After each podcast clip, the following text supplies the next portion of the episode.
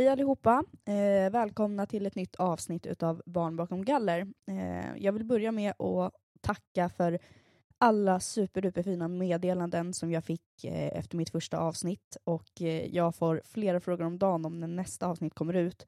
Eh, och det ger ju verkligen energi till att fortsätta. Eh, jag blev superglad för jag kände att eh, ja, det här kanske inte är någonting som folk kommer tycka att det är intressant att lyssna på och sådär. Eh, Eh, men jag har verkligen fått eh, respons från eh, alla typer utav människor. Alltså vissa som har upplevt samma sak, vissa som har upplevt nästan samma sak, olika former och vissa som inte alls har upplevt någonting utav det jag beskriver. och jag måste också säga att det roligaste är nog ändå när Eh, när folk skriver att hej, jag håller på att utbilda mig till eh, psykolog eller till soci socionom eller någonting och jag måste bara säga att dina ord värmer så mycket för då känner jag att jag, jag får med folk på tåget som kommer att jobba med barn och ungdomar eh, från, från mitt perspektiv och från andra barn och ungdomars perspektiv eh, redan under utbildningen. Och eh, då känner jag liksom verkligen att jag lyckas, alltså på, på ett sätt att kanske påverka ehm, fram, framtida barn och ungdomars förhållande med socialtjänst och hem och, och så vidare. Eh, så tusen, tusen tack verkligen.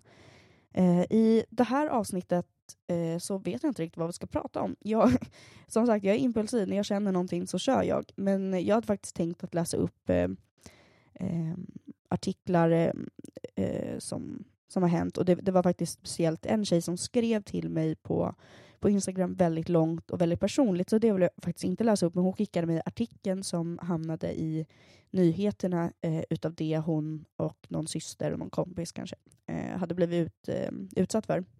Jag kommer även läsa eh, om barn och unga som har blivit utsatta för sexuella övergrepp på, på hem. Eh, och då kommer jag också dela med mig av mina egna erfarenheter om eh, övergreppen som jag fick vara med om. Eh, och jag kommer inte gå eh, jag kommer inte gå in allt för mycket på det, men jag kommer att eh, ja, jag kommer, jag kommer berätta så mycket jag känner att jag är bekväm med att berätta helt enkelt. Sparka sönder tvn för hon pallar inte mer. Och hon saknar sitt hem, hon saknar sina kläder Och hon hatar den där känslan att vara minst i världen. Hon är inlåst i skogen, en av Sveriges minsta städer. Inget svar från socialen, hennes hjärta blir uppätet. Ey, ey. I den svåraste tiden i mitt liv fanns det ingen som tröstade mig. Alla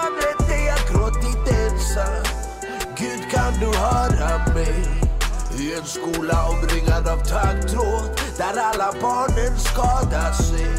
Och bakom galler och text är jag inlåst. Det finns ingen som tröstar mig. sitter på en rastgård, bränner cigaretter omringad ja, av taggtråd. Ja, då tänkte jag eh, läsa en artikel och den här eh, artikeln tror inte jag riktigt handlar om just hemmen men det här är den här flickan, de här flickorna har alltså blivit utsatta eh, för det här eh, och sen satta på, på behandlingshem utan att få behandling. Eh, och då kan man ju bara fatta att, att de mår värre, så att säga. Det, det är helt sjukt. Men jag, jag läser eh, utifrån artikeln och det viktigaste och, att ha med.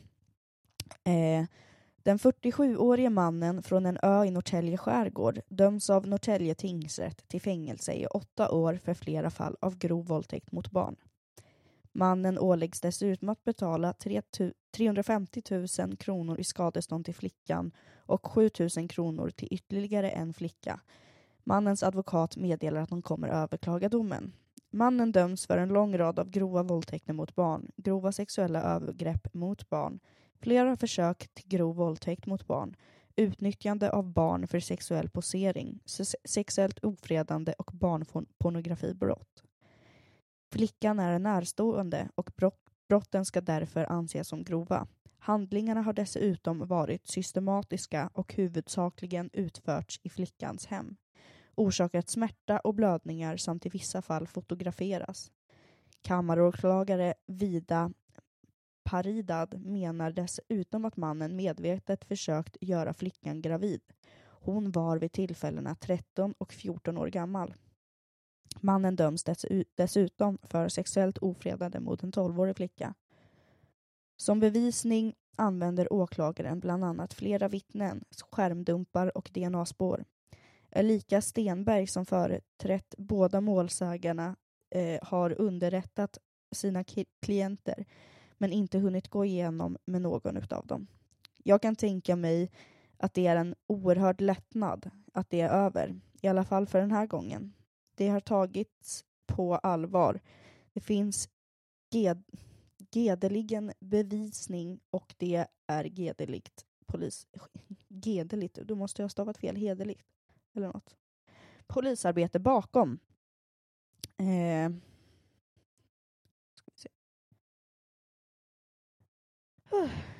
Eh, målsägande beträde anser att domsbeslutet är rimligt och nöjd med att få det hela begärda skadeståndet. Det här vi visar att vi har ett fungerande rättssystem. Samtidigt tar det inte bort alla upplevelser och minnen som det här gett upphov till. Sedan är det, försikt sedan är det försiktigt op optimism eftersom det inte vunnit no laga kraft, säger hon. Enligt domen medger mannen vissa åtalspunkter men förnekar graden av brott och menar att han och den 14-åriga flickan hade haft en kärleksrelation. Straff straffskalan för de allvarligaste brotten döms han för, grov våldtäkt mot barn, är fängelse i längst fem år och högst tio år. Va? I lägst, aha, lägst fem år och högst tio år.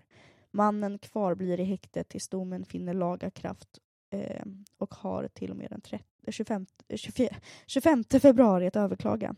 Vi kommer att överklaga. Vi tycker, vi tycker att det inte blev riktigt, riktig proportion till vad som har hänt, säger mannens advokat Monica Lilja till Skärgården. Eh, och det var den här domen då som, som har hänt. Och det sjukaste av allting är det är att den här mannen kanske bara får fem års fängelse. På riktigt. Grova våldtäkt mot barn. Det är barn vi pratar om. De här, de här männen ska aldrig bli utsatta i samhället. De ska aldrig komma ut. Någonsin. Alltså, uh, det gör mig fruktansvärt arg. Jag åkte dit för misshandel när jag, när jag satt på ett av hemmen eh, och blev polisanmäld under min rättegång för ett, ett, en ny misshandel. Och det som är så, det, förlåt för att jag skrattar, det är självklart inte bra att jag har gjort de här grejerna, men jag tänker på mig själv och hur stor jag är. Eh, och för er som inte vet det så väger jag 40 kilo och är 152 centimeter lång. Jag är så fruktansvärt liten. Eh, och eh, ja, alltså vi, vi har ofta varit med om, om sjukt hemska grejer och vi, vi hamnar på de här hemmen Eh, och vi får ingen hjälp för hur mycket vi har varit med om och kanske blir utsatta för mer. Eh, och det är där någonstans som systemet inte funkar. De flesta som jag liksom har träffat på hem, det är inte så att en person har bott på ett hem och sen det är inte, alltså som, som re, resan kan se ut så här, att du bor hemma, du hamnar på eh, ett HVB-hem och, och, så kanske det inte funkar så bra där, du kanske drar därifrån och då bara, nej men SIS. Och så sitter du på SIS eh, ett tag och sen så kanske du kommer ut till ett HVB, sitter där ett tag och sen så får du flytta hem igen och allting är frid, frid och frid. Det händer inte. Alltså det är en fairy tale, alltså fairy tale eh, story. Det, är liksom, det händer inte. Det är inte så det funkar. Och framförallt inte för många som jag menar, jag, det var inte så att jag blev satt på ett HVB först eh, och så skötte jag mig inte där och jag blev satt på SIS utan jag fick flytta direkt från eh, mitt gemensamma rum med min lilla syster rakt upp eh, i Norrland. Och det var på ett sätt en frihet för mig, och jag vet att det kan vara det för andra ungdomar och barn också, för att jag hade så dåliga hemmaförhållanden med droger och fester och jag blev misshandlad av min pappa. Eh, och så där. Så på ett sätt så var det ganska skönt för mig att hamna på ett ställe där jag i alla fall trodde att här kommer de vuxna vara snälla mot mig och här kommer de att, att ta hand om mig och um, det är ingen som kommer göra mig illa här. Men det var inte riktigt så det, så det var när jag hamnade där, utan det, var, det här var min, min första vecka eller två. Eh, och då, då kom jag ihåg att jag kände en lättnad, det var tryggt och det var skönt att inte behöva oroa sig. Men samtidigt så hade jag syskon hemma som jag var orolig för. Eh, och jag ringde till dem varje dag och, och försökte prata med dem och fråga hur det var och sådär. Eh, just för att jag visste att de fortfarande var med om, om, om det som jag fick vara med om tidigare. Eh, men sen så sakta men säkert på de här hemmen så fick man ju, började man ju bli, liksom, bli kompisar med andra tjejer som, som bodde där och killar, för det, det var ofta killar som satt på andra, andra sidan liksom av avdelningen. Det brukar finnas både killhem och flickhem. Eh, och um, då fick man liksom reda på lite, vad ska man säga, lite smyg reda på att helt plötsligt så hade någon pengar och bara så här, eh, och tjejerna, liksom, det var inte så att, vi fnitt, att, de, att de fnittrade. Det, det, är så svårt att förklara. Man liksom blir inledd i systemet utav, vad ska man säga, sexköp på något, på något vis. Eh, och det har alltid varit snack om det på alla assisthem som jag har varit på. Jag har inte upplevt det själv på alla assisthem, men jag har, eh, jag har varit med om att jag vet att tjejer gör grejer för att de får pengar utav personal, manlig personal på hemmen.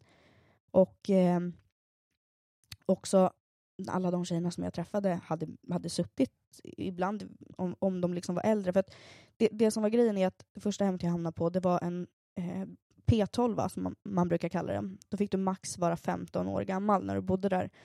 Så det var alltså, vi var alltifrån 11 år till 15 år då. Eh, och eh, de flesta hade suttit i typ två, tre år redan på SIS-hem då är det ju någonting som inte funkar. Ett barn missköter sig inte så länge om barnet mår bra och har bra resurser för att klara det. Det, det, det händer bara inte. Det, det, alltså kom igen nu.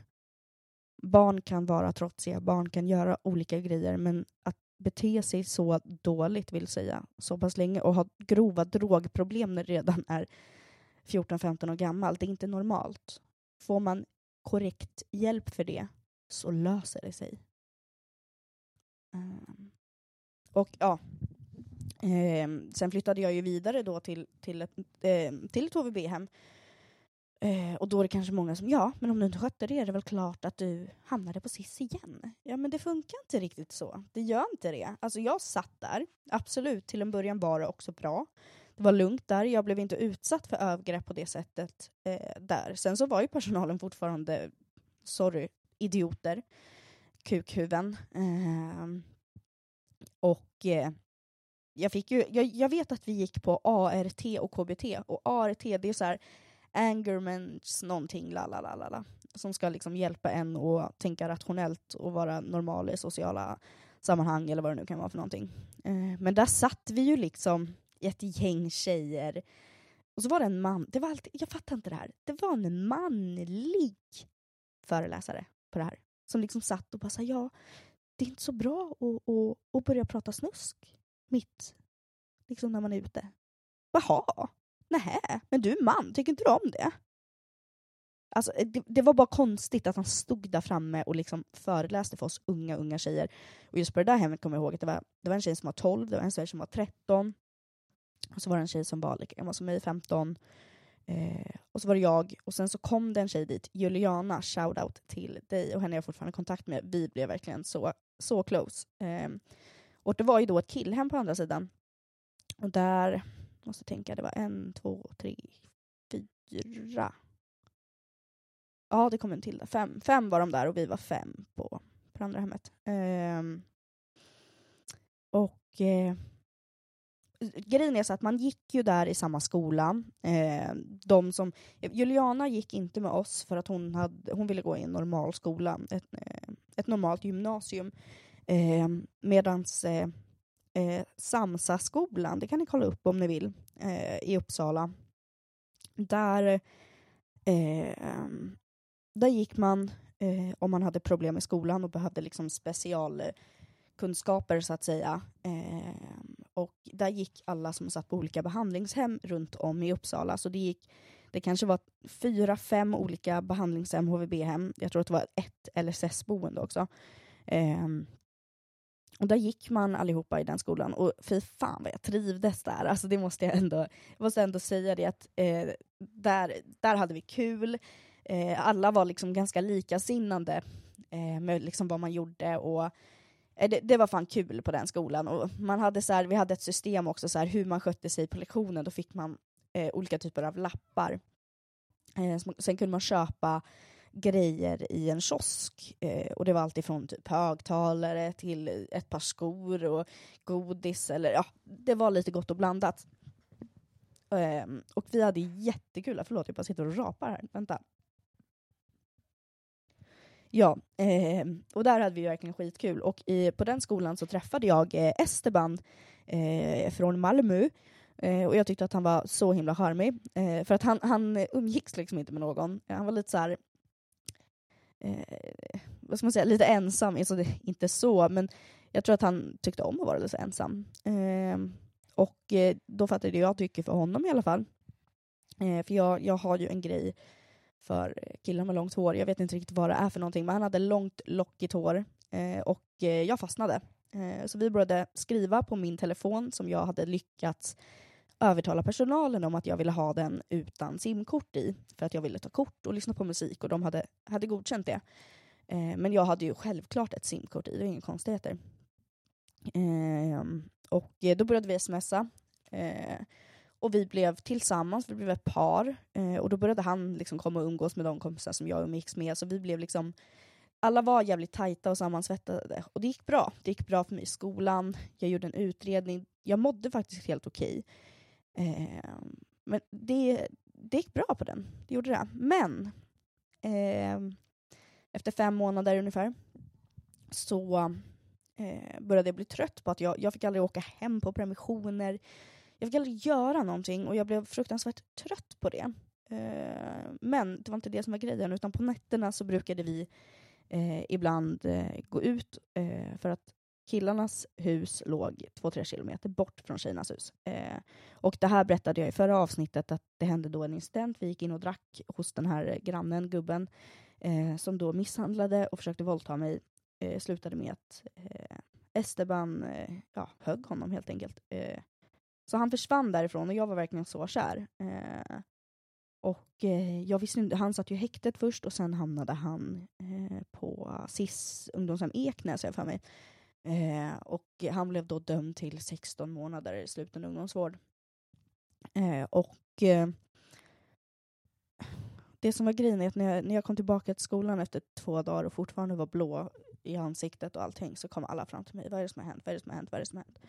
Och jag bara, inte ett jävla skit. Gå ifrån. Och lärarna satte sig ner med mig eh, och två killar som också gick på den här skolan.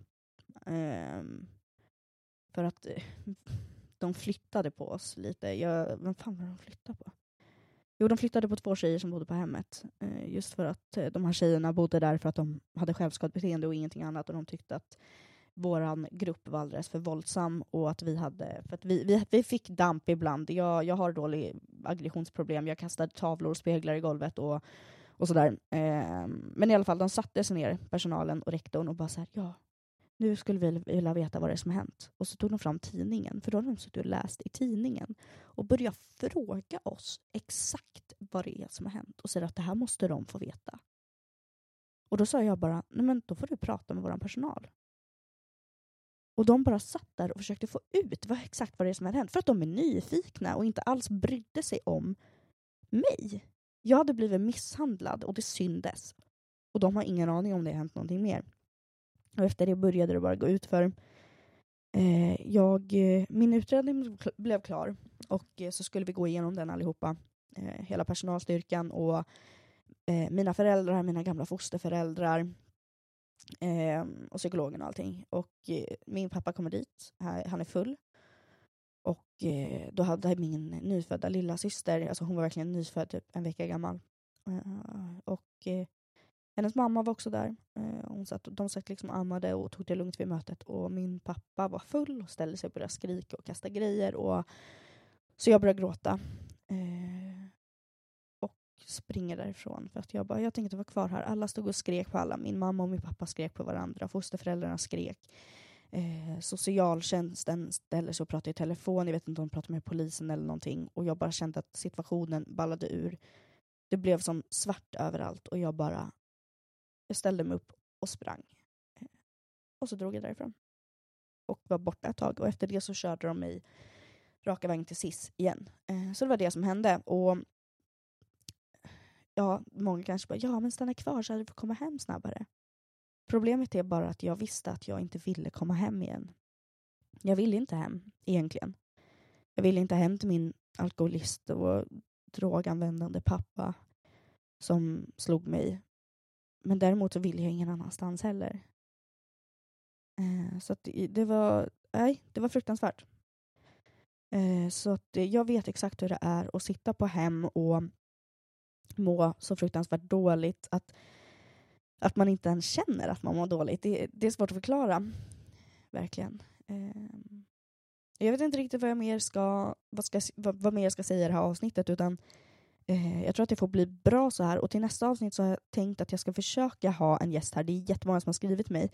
Eh, men jag vill ha en eh, gäst som bor relativt nära eller så är det så att jag kommer göra att jag kommer bjuda in min kompis eh, Linnea eh, och då kommer hon få prata över Skype eh, där hon får liksom vara med och berätta vad, vad hände i hennes liv efter jag flyttade, för vi var så nära eh, varandra och jag flyttade mer eller mindre ifrån henne.